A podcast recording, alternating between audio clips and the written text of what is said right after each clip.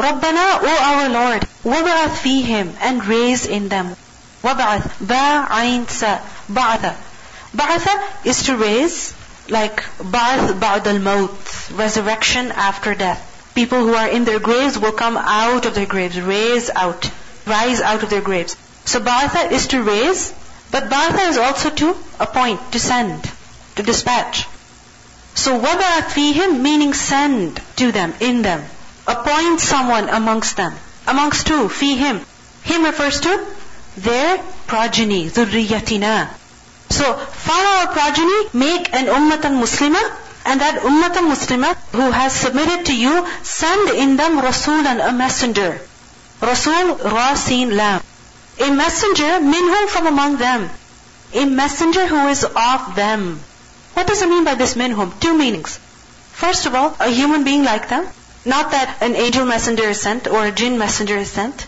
Because if a jinn messenger would be sent, then nobody would listen to him. Everybody would run away. Then, minhum, secondly, also means from among their own people, from their nation. Not that he's a foreigner whom they are not familiar with, whose language they cannot understand, whom they cannot understand fully. If somebody speaks your language, you know them, you are familiar with them, you're familiar with their ways, you know about their history, about their past. Are you not comfortable when they're telling you about something? Yes, you are. But if it's a complete stranger, total stranger, then what will happen? Will you accept what they're saying? It's quite possible you don't even understand what they're saying.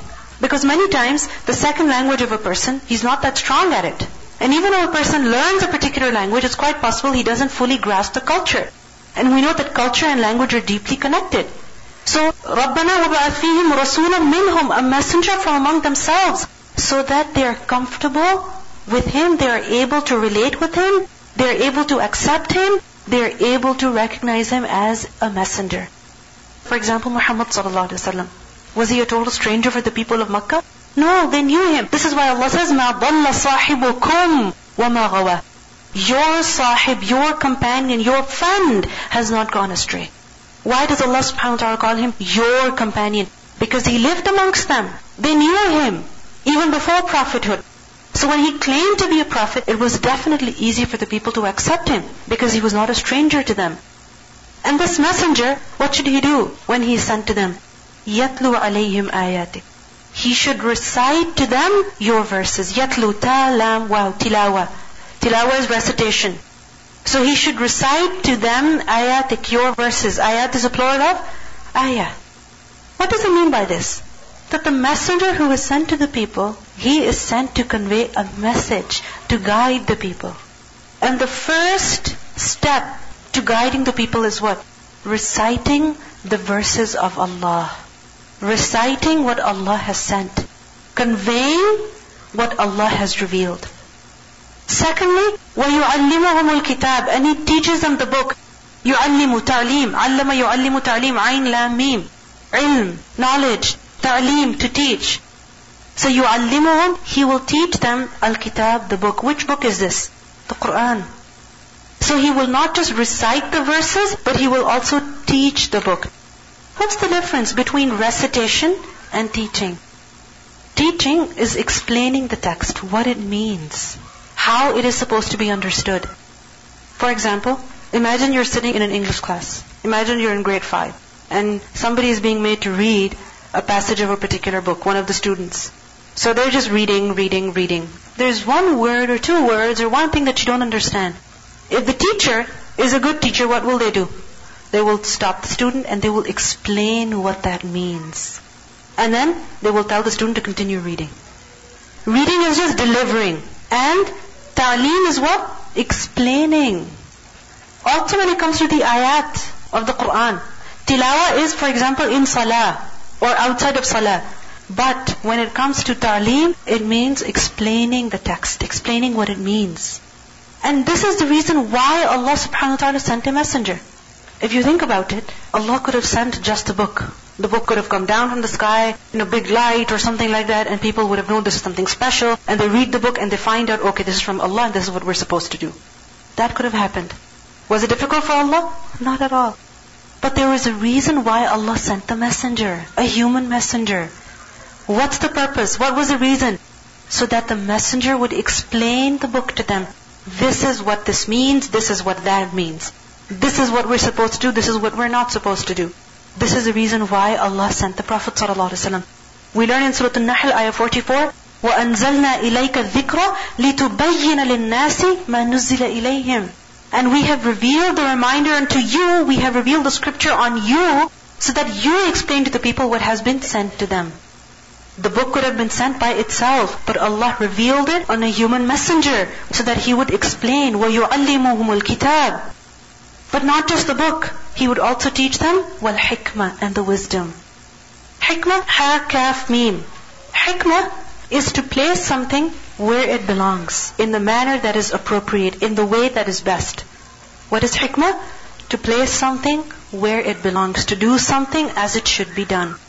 For example, in the Quran, we have been told about what we're supposed to do. But when it comes to how we're supposed to do it, every detail has not been mentioned in the book of Allah. The way of performing the good deeds, has it been explained in the Quran, all of it? No. When it comes to salah, the command, it is there many times, aqimu salah.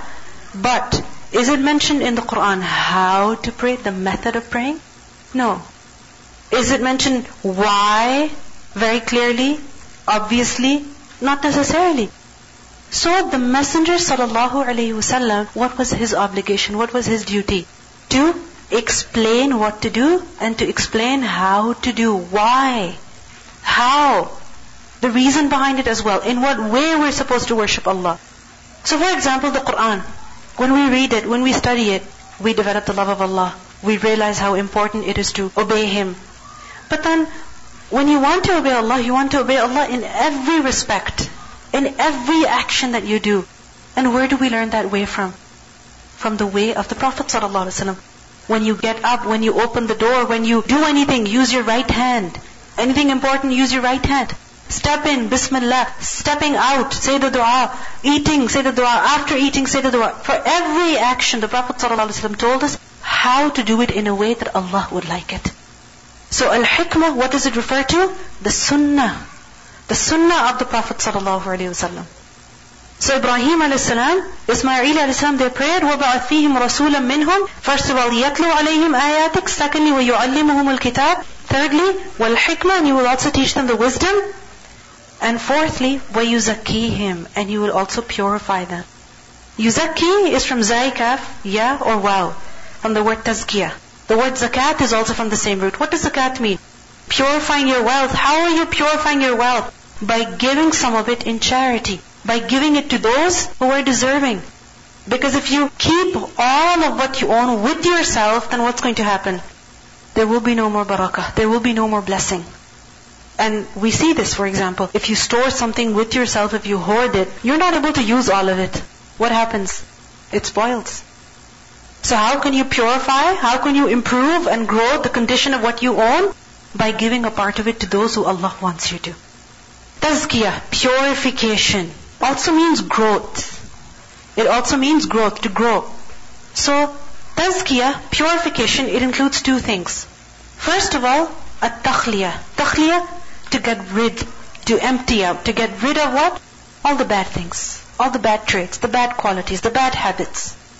The second step is tahliyah, adornment, to make it look all nice and beautiful.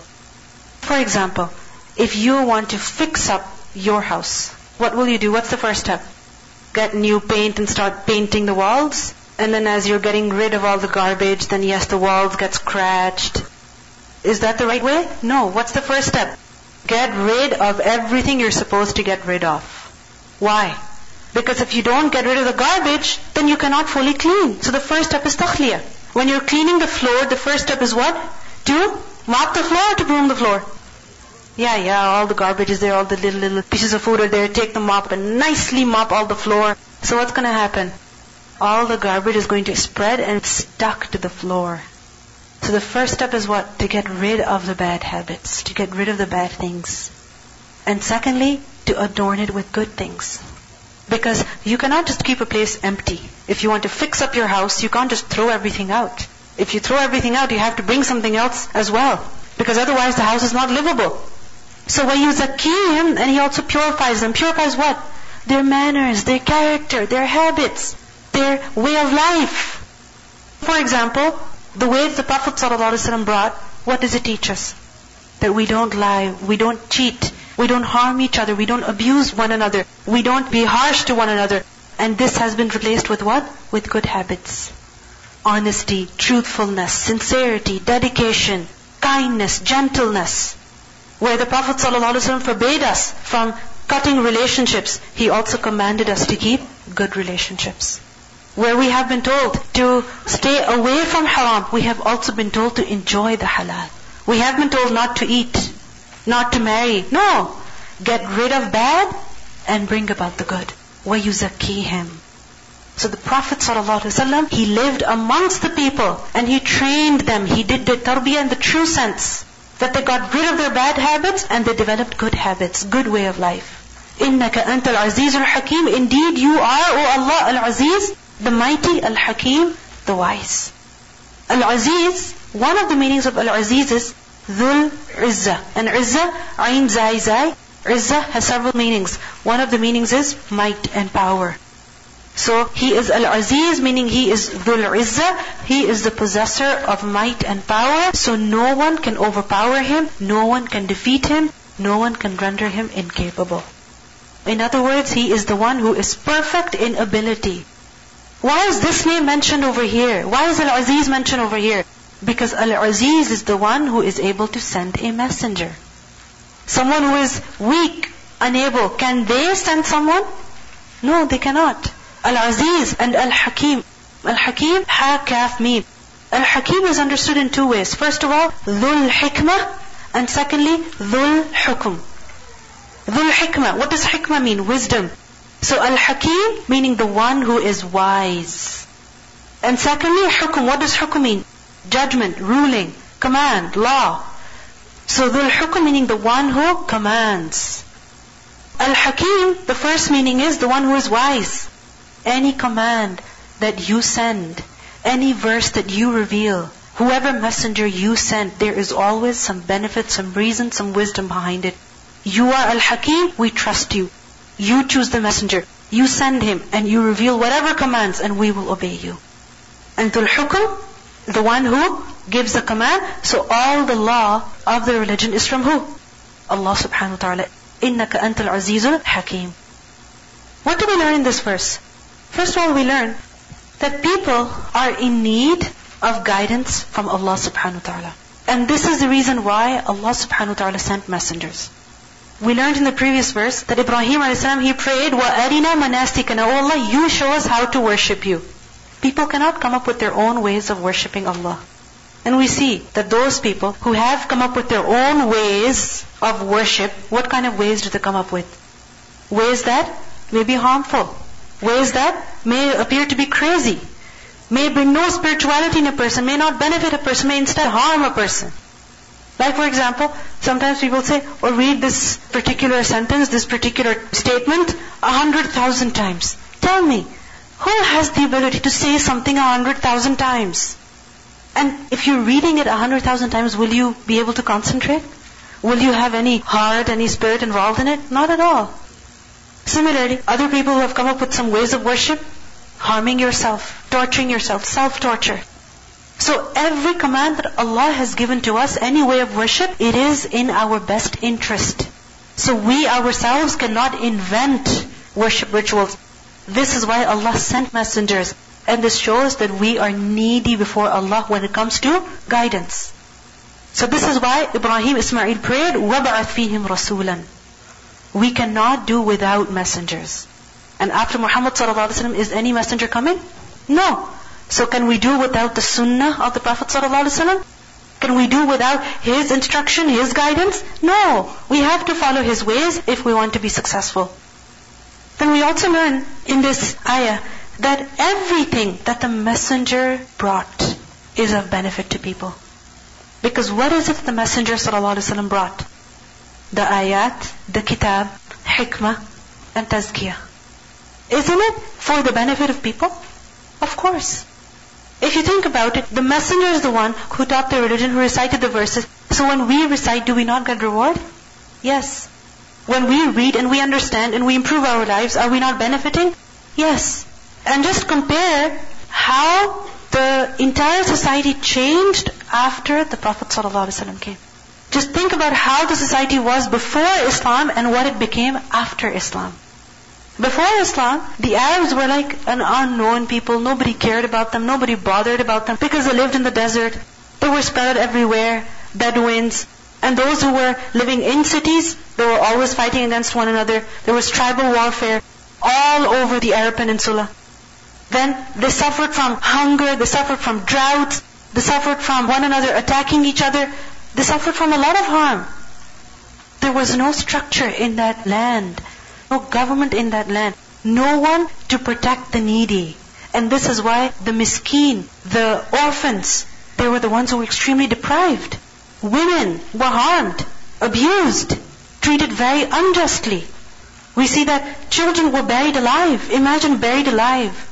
You know, aborting a child, that's a different case. But when a child is living, breathing outside in front of you, killing him, putting him in a ditch, and covering him with mud while he's screaming and crying, until all the screams and cries, they become silent.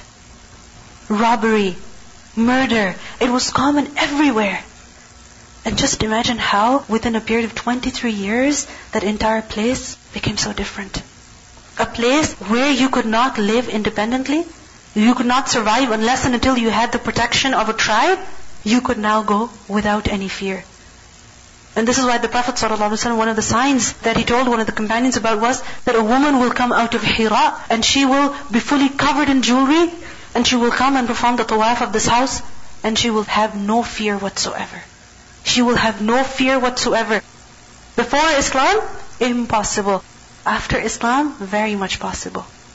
So we see how the guidance that the Prophet ﷺ brought was of benefit to the people.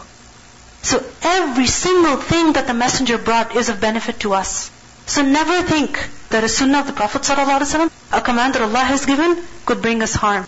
Even if there may be apparent or temporary harm, eventually in the long run it is definitely beneficial. Then we also learn in this verse about the importance of the sunnah of the Prophet ﷺ.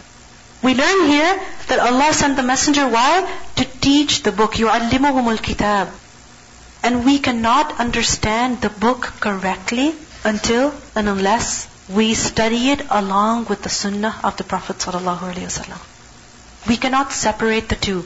We cannot separate the sunnah from the kitab. Both of them go hand in hand. And if people say, well, the hadith, how do you know if it's authentic? How do you know if it's correct? Well, if you doubt the authenticity of the hadith, then you may also doubt the authenticity of the Quran. Because the same people who passed on the Quran are the people who passed down the hadith. So, the religion, it depends on these two sources. And both of them have to be understood together. If you separate the two, then the religion will be understood incorrectly. It will not be understood in the right way. And these days, you will find many interpretations out there. People are trying to prove that there are many, many ways of interpreting the Quran. So interpret in whatever way that you can. The Quran is not a book of code that you decode according to however you understand. No. It's a guide that Allah revealed and He also sent the teacher to explain how to understand that guide. So we have to keep both of them together. And these days especially you will hear, you will see people interpreting the Quran in the most craziest of ways. Just yesterday I was listening to a lecture by this lady who was trying to prove that in Islam there is no concept of hijab. I was like, okay, let me see what she says. So I was listening. And then she says that in the Quran where Allah says that the women should cover their chest, their bosoms with their veil, with their headscarves, that just means covering the chest. Please don't tell me that in the time of Jahiliyyah the women walked around with bare chest. No. They had that much decency to cover their bodies. And it's not possible that Muslim women, until the ayat of hijab were revealed, they were walking around with their breasts bare. Is it even imaginable? Is it even conceivable? It's not. And they're saying the first mufassirin, they said it just means to wear modest clothing, decent clothing. And this concept of hijab, it came when the Muslims, when they met the Romans and they met different cultures and in their societies, women of dignity would cover themselves. No. Even the Jahili women would cover themselves. And in the Quran, if you study the verses and you look at the sunnah of the Prophet ﷺ, it's very obvious that hijab is a part of Islam. There's no question about that. So the moment you separate the sunnah from the Quran, then a person is going astray. Then he's not on this path anymore. And I want you to remember this ayah very clearly. وَيُعَلِّمُهُمُ الْكِتَابِ Allah sent the messenger to teach the book. We cannot understand the book unless and until we look at the sunnah of the Prophet ﷺ.